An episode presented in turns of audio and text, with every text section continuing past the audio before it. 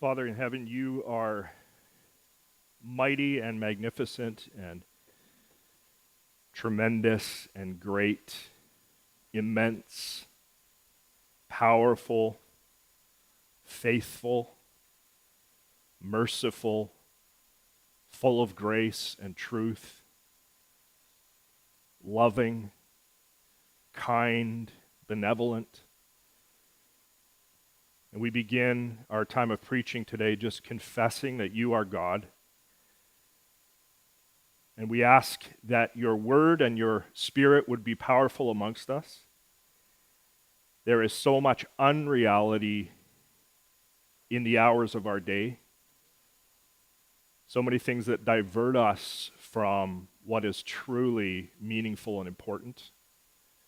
And so I pray, Lord, that in this hour you would perhaps arrest us again, bring reality clearly into view, bring our condition clearly into view, that we would be changed, that we would glorify you. And if there's someone here that is not yet in relationship with you, that that person may be saved today. These things we pray in Jesus' name. Amen. Over the years, I have uh, tried my hand at a number of basic repair jobs around the house, uh, sometimes successfully and sometimes unsuccessfully. And where unsuccessful, I, of course, I call in the professionals, which is usually fairly quickly in the process. But on occasion, um, I found myself gluing together uh, two pieces of what's called PVC pipe for some minor plumbing job. And I've always found, if you've done this work with PVC pipe, you'll know what I'm talking about. I've always found that the cement that is used for that particular job, that purpose, is rather intimidating.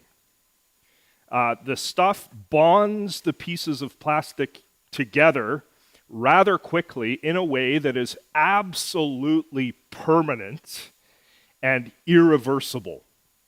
Uh, once you glue your two pieces of PVC together with this cement, there is no going back. so if you make a mistake, too bad because now your glued pieces will never separate again unless you get a hacksaw out and actually physically cut them apart. Uh, the famous home repair guy, Bob Vila, explains it like this. He says that the cement is actually, I'm quoting him here, a chemical solvent that melts the surface of the PVC and then quickly rehardens to fuse the pieces together. So, with that in mind, it is wise to think very carefully about how you want the pieces to fit together. Do a dry run or two or three before you apply the cement. You end up with an irreversible bond once it dries. Well, friends, in our parable this morning, Jesus talks to us about an irreversible, absolutely irreversible situation that each of us could find ourselves in that is 10 trillion times worse than an improperly cemented PVC project. He warns us in this parable of the potential for this ghastly, frightening situation, and in his great mercy toward us, Jesus summons us to act today, this day, so that we will not find ourselves in this situation. And so our parable begins in Luke 16, verse 19. Let's read it. Jesus says, There was a rich man who was clothed in purple and fine linen and who feasted sumptuously every day. So Jesus introduces us to this fabulously wealthy guy. And Jesus here draws attention to the guy's wardrobe along with the guy's diet. So the guy's wardrobe is purple and fine linen. To get purple dye for clothing, it meant, in this first century context, it meant extracting lots of that dye from a certain kind of marine snail. So only a wealthy person would have the means to purchase such purple clothing. Remember, Lydia was a seller of purple? She was selling expensive clothing. And so this guy has the purple, he has the fine linen. His walk in closet is full of Armani suits and Allen Edmonds shoes. And his diet, he was feasting sumptuously every day. So he had an opulent menu caviar, fine wine, steak and lobster with warmed butter, chocolate ganache for dessert. And the Greek word here, translated as feasted, is actually a word that means to gladden or to cheer up. So, this guy, the idea is he's gladdened by his caviar. Every day, notice Jesus says, every day, he cheered himself with his baked Alaska. Verse 20. And at his gate, so we learn here that this fabulously wealthy guy lives in a gated community which makes sense, of course, because of his wealth. At his gate was laid a poor man named Lazarus, covered, notice, not in Armani suits and purple and fine linen like the rich guy, but rather, this poor man was covered in sores. And this poor man named Lazarus desired to be fed with what fell from the rich man's table. Moreover, even the dogs came and licked his sores. So let's get this picture clear in our mind. We have a gate. And on one side of the gate is a guy who resides in the comforts of his estate, cheering himself with escargot as he luxuriates in his bathrobe. And on the other side of the, of the gate is this guy named Lazarus, who has been laid there. Notice it says in the, in the parable, apparently this guy can't even walk. He is laid there at this gate, and he's covered in open sores, he has no escargot to cheer him. In fact, he wishes only for the scraps of bread that would be underneath the rich man's table after the guests had discarded them there after using them to wipe their hands, as they did in this culture. They would use pieces of bread to wipe their hands and then chuck the bread under the table. And the dogs the most hated animal that there was in this society the dogs. When the subject of dogs came up, now I have two dogs.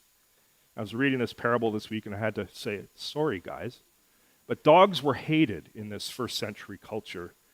Um, when dogs came up, it was usually in reference to something disgusting and something unclean. The dogs are here licking the sores of Lazarus. This is a picture, friends, of Lazarus's squalor, his poverty, the fact that he is an outcast. Now, before we go on to the next verse of this parable, I want us to pay attention. If you have your Bible, I want you to look at these verses, pay attention to something very important here, and that is that in verse 19 and in verse 20 that we just looked at, there is, listen, there is absolutely no explicit comment that is made concerning the moral quality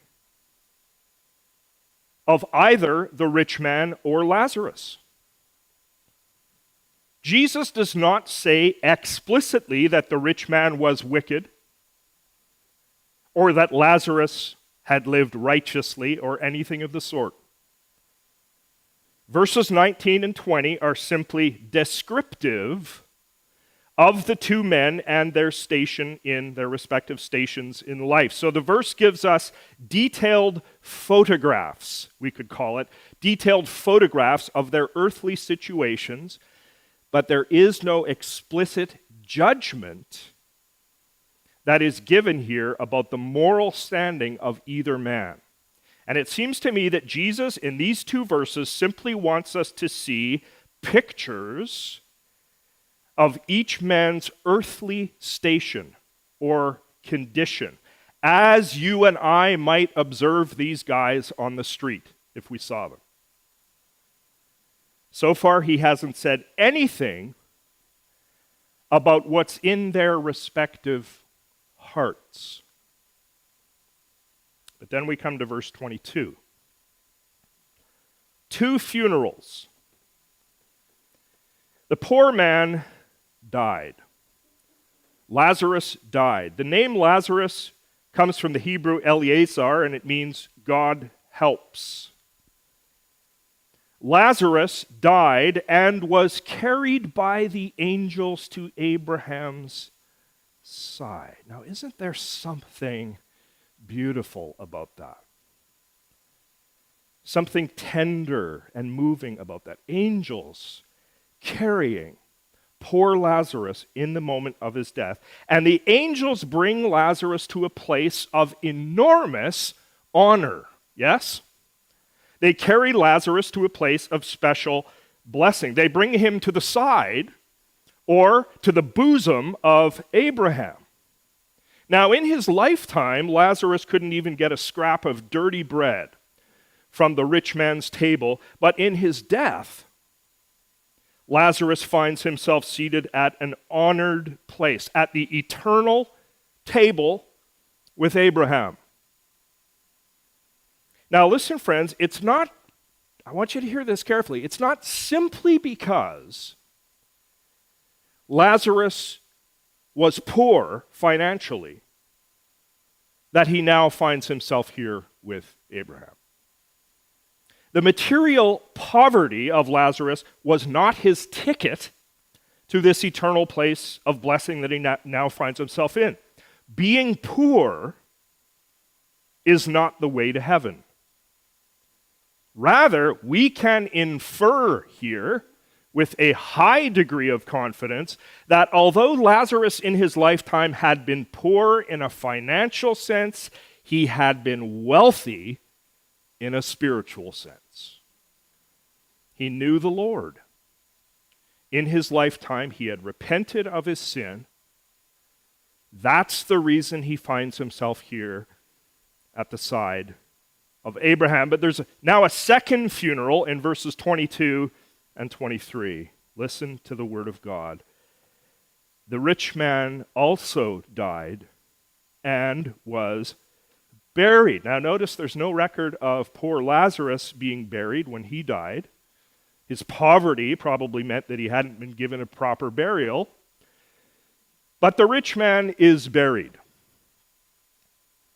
And in Hades, being in torment.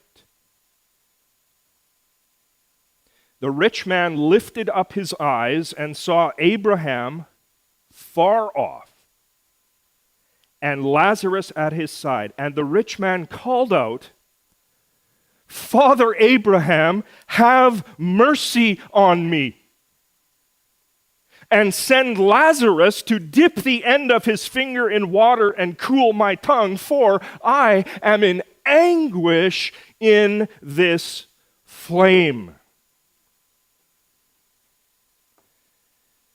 Friends, please notice here that the rich man is most certainly not at Abraham's side. The rich man passes through his death, and he finds himself in a place called Hades, which is characterized here, to use the language of the verses, it's characterized as torment, anguish, flame. What a shocking reversal has happened here. Lazarus in his lifetime had been in torment. But in the next world, he finds himself immersed in blessing. The rich man in his lifetime had been immersed in luxury, Disneyland. But in the next world, he finds himself in torment, anguish, flame. With the rich man, we can infer with a high, infer with a high degree of confidence that although he was well off financially in his lifetime, he had been destitute spiritually, poor spiritually. So it wasn't simply because he was wealthy that he now found himself in torment. No. It was rather because he had been poor toward God in his lifetime that he now found himself in this anguished eternal place. And part of being rich toward God would have been to see Lazarus at his gate and in the compassion of God to offer assistance to Lazarus. But Jesus gives absolutely no indication here that that ever happened in the rich man's life. So, so now here's the rich man post death. We will all be post death one day. Here's the rich man post death in agony, in Hades, conscious and anguished. He calls out across a great distance, Father Abraham, have mercy on me. Again, there's no record of the rich man having mercy on Lazarus during his lifetime, but now the rich man wants mercy for himself in Hades. Have mercy on me, he says to Abraham, and send Lazarus. Now, notice here that the rich man assumes that poor Lazarus can simply be used as an errand boy. You notice that. Send Lazarus. I think perhaps we see something of the arrogance of the rich man that has transferred from life into his post death condition. Send Lazarus to dip the end of his finger in water and cool my tongue, for I am in anguish in this flame. Lazarus had des- desired, in his lifetime, he had desired scraps of bread from under this guy's table. Now, in a great reversal, this guy desires water from Lazarus. We notice also here in the parable that two rich men are talking to one another. The rich man and Abraham are talking. Abraham had also been a wealthy man, but the difference between the rich man and Abraham was that Abraham had been hospitable toward people, where this rich man had not. Verse 25 But Abraham said, listen to what he says here Child, remember that you in your lifetime received your good things and Lazarus, in like manner, bad things. But now he is comforted here, and you are in anguish. Abraham is saying this to the rich man. He's saying, Your payout, rich man, was given to you in full within the confines of your short life as a spiritually impoverished person who did not heed the Lord, even as you absorb yourself selfishly in your materialism for your 65 or 75 years, you received your Disneyland within your lifetime. And now, here in the afterlife, you find that your Disneyland has disappeared like a vapor at dawn. Abraham goes on in verse 26 and besides all this, listen, between us, Lazarus and I, and you, rich man, a great chasm has been fixed in order that those who would pass from here to you may not be able, and none may cross from there to us. Now, friends, remember at the beginning of this sermon, we talked about the cement for the PVC pipe. Irreversible, absolutely permanent when it dries, no going back once the pieces are fused together.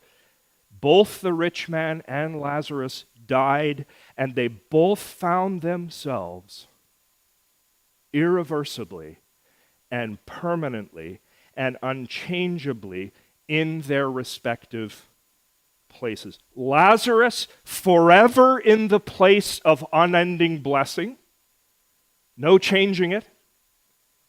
The rich man forever in the place of unending torment. This was now fixed. There was no going back. There was no crossing over from one place to the other. Lazarus would not be coming to offer mercy to the rich man, and the rich man could not get out of his place to go over to where Lazarus was. Their new eternal homes were permanent, final, fixed. But still, the rich man persists. Verse 27 and 28. And he said, still speaking to Abraham, Then I beg you, Father, to send him to my father's house. See, make, make Lazarus go on an errand then. To my father's house, for I have five brothers. Poor mother and father, right? Six boys.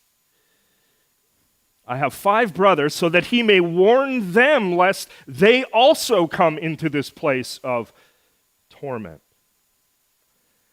So the rich man would like it if Abraham would send Lazarus back into the world that Lazarus had departed from to warn the rich man's family members. Wouldn't it be sensational?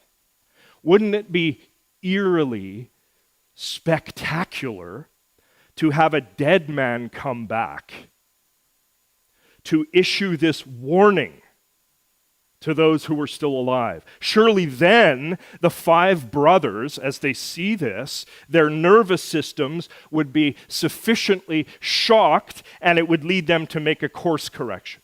Surely.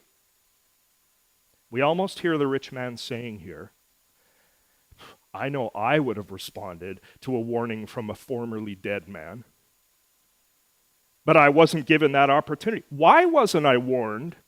about this awful consequence that I now face, having lived my life the way I lived it.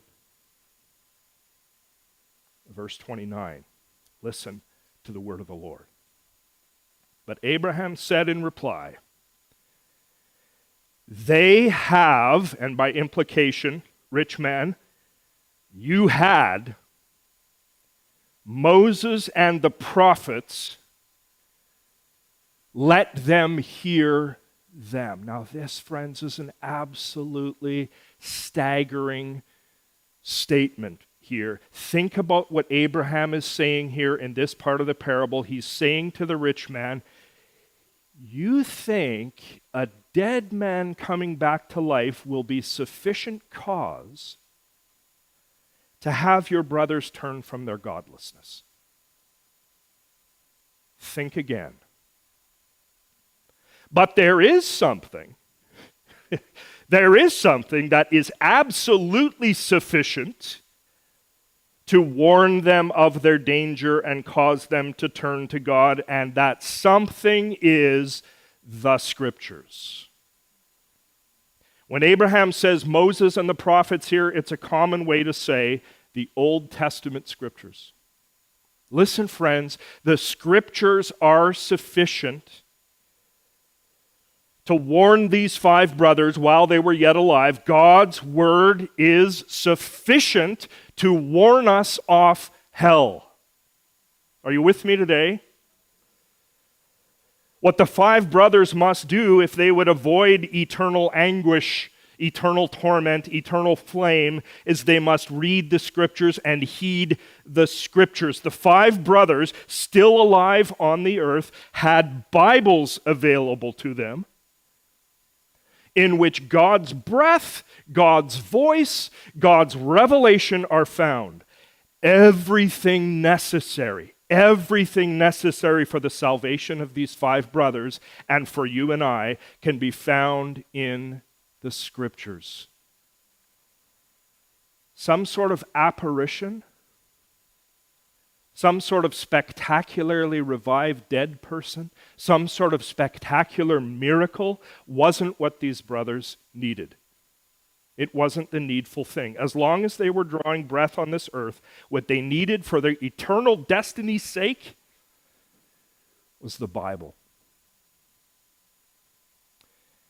And you and I, sitting in 2022, late 2022, we have an obvious advantage over the five brothers in the parable. Because you and I have not just the Old Testament, not just Moses and the prophets, but we also have the four gospel accounts and the apostolic writings, the New Testament in this short lifetime we've been given, we have the 66 books, the entire Bible. Let us hear the entire 66 books before the cement dries. Yes? Before it's too late, before our eternal home is fixed permanently forever and there's no going back. Oh, I hope you hear the word of God today, my friends. And in the context of this parable, which has to do with rich and poor, and us showing compassion to the poor, the compassion of God, even as the precious seconds of our earthly life are ticking by before we die.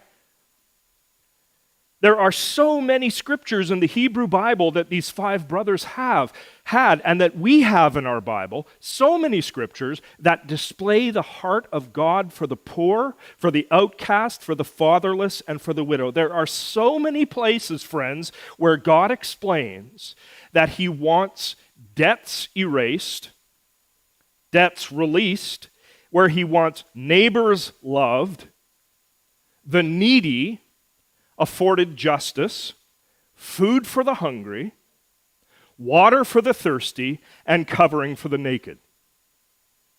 And the question is in our little corner of this world, are we hearing the heart of God in the Bible and are we heeding what He commands? Are we being doers of His word by the enablement and the power of the Spirit that He supplies?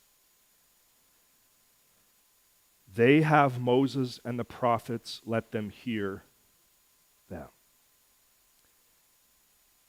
But you know, I think this rich man, he must have been a real wheeler dealer uh, in his lifetime. Maybe he sold cars or something in the ancient Near East. Apologies to anyone who sells cars here. He won't stop he persists again in verse 30. Listen to this. And he said, so Abraham's just given him this weighty answer. And the rich man says, No, no, Father Abraham. Oh boy. But if someone goes to them from the dead, they will what? Repent. Now, this is worth pausing on just for a second. Notice the rich man's very simple calculation here, his math. His calculation is this dead man appears alive again, repentance happens. It's a false calculation, but there it is. Almost as if to say, I too would have repented if only I'd had a dead man appear to me. Can we conclude here then that the rich man is implying that he did not repent in his lifetime? Maybe we're getting insight into his own spiritual condition. He didn't get right with God and entered into a reconciled relationship with him. But he would have repented if only a spectacular miracle would have happened in front of his eyes. And now his brothers can have that opportunity if only Abraham will permit Lazarus to go back. And Abraham responds in our final verse this morning if they do not hear Moses and the prophets. So if the brothers don't hear the Bible, neither will they be convinced if someone should rise from the dead. And there are many people in our world today who are not convinced, despite the fact that Jesus Christ has risen from the dead. Such massive value does Abraham put on the scriptures here. In the words of J.C. Ryle, the Old Testament alone was better than a dead man's testimony. How much better must the whole Bible be? Again, the Old Testament alone, Moses and the prophets, was better than a dead man's testimony. How much better must the whole Bible be? My friends, the Bible is sufficient for us in this little blip of time that we call our earthly life. The Bible is sufficient for us. In the words of the apostle Paul, 2 Timothy 3:15, the sacred writings are able to make us wise for salvation through faith in Jesus Christ. Now, we've walked through this parable together, and our tendency after reading this parable might be, might be, to focus on, be transfixed and fascinated by the details of the next world that are suggested in the parable. But I think if we get too fascinated, if we get too taken up with those kinds of details, we've really missed the point. Because really, this parable is not about Notice, it's not about the next world as much as it is about this world and whether we will honor the Lord and love our neighbor in this life right now. Listen, the only life that you and I can live is which life? The life that we are living right now. Amen? In the present moment. And Jesus in the parable is calling us, he's summoning us to turn from sin today, to repent before the Lord today, to not put it off, but to do it today, to believe in Jesus as Lord and Savior today, and then to be rich toward him today by our ongoing, compassionate, loving acts toward our neighbor in the power of the Spirit that He supplies. He never commands us to do anything that He doesn't enable us for. And the parable tells us that there is, there is, listen, there is a real and actual continuity between how we spend our days now and how, will we, how we will be spending our days after we die. Listen, there is a continuity between our now and between our eternal future. How we fit the PVC parts together, so to speak, the dry run, in this lifetime is going to eventuate into a fixed, unalterable, irreversible reality when we die, either for blessing or for torment. As Helmut Thielicke once put it, it's this hour of your life, this hour of my life, that is, he said, charged and loaded with all the gravity of eternity. This hour is charged and loaded with all the gravity of eternity. And some of you are thinking now, well, is this salvation by works? No, this is not salvation by works or entering heaven because of our works. We're not saying that it's our works of compassion that are our ticket into heaven. No. By grace we have been saved through faith. It's only by God's grace that we will enter heaven, but we must keep Ephesians 2 9 firmly in focus as we read this parable that we have been created in Christ for good works. Yes? For good works, Notice the order there created in Christ first, then the good works, right?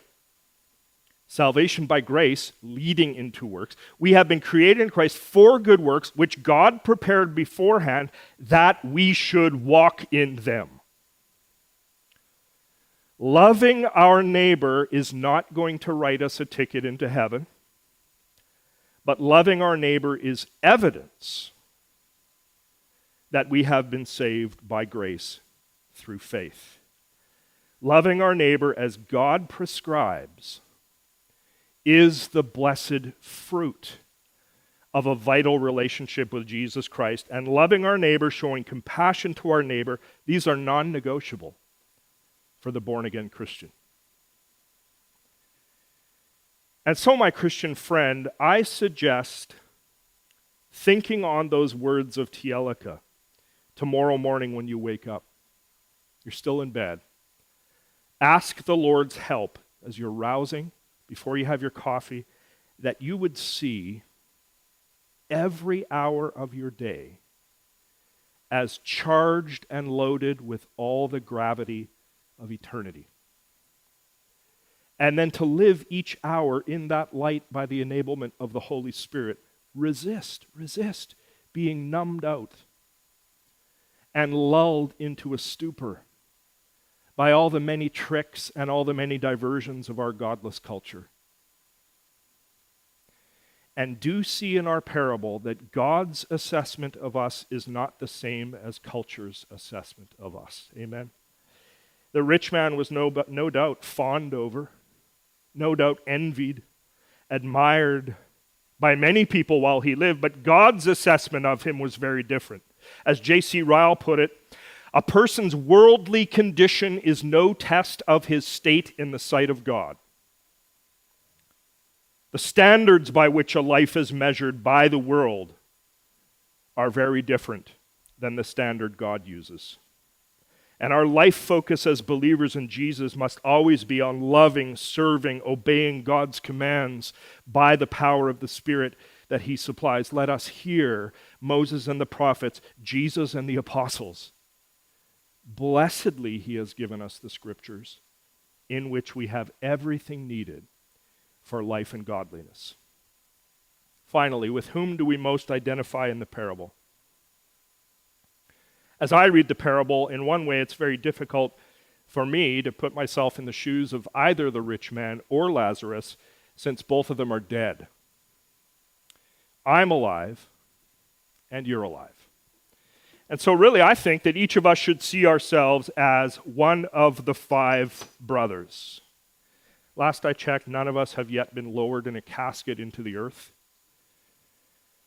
The rich man wanted a warning to be issued to the five brothers, but really, the rich man himself, in his place in Hades, is the warning to each of us who read the parable.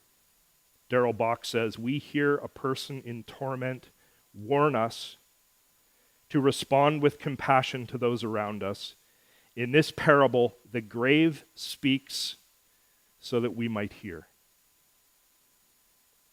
And speaking of compassion, and then I'm done. Ultimate compassion, lavish compassion. There is a rich man who impoverished himself in compassion for you and in compassion for me, my brothers and sisters, and his name is Jesus. 2 Corinthians 8, verse 9 says that though he was rich, he was a rich man, yet for your sake he became poor. For your sake he became poor, so that you, by his poverty, might become rich. Rich Jesus humbled himself, took the form of a servant, poured out his very life on the cross so that the sin of his undeserving people could be blotted out, could be removed, could be taken away. Our compassion must flow to our neighbor this week because of his extravagant compassion for us. May you be blessed in the hearing and in the doing of his word. Let's pray.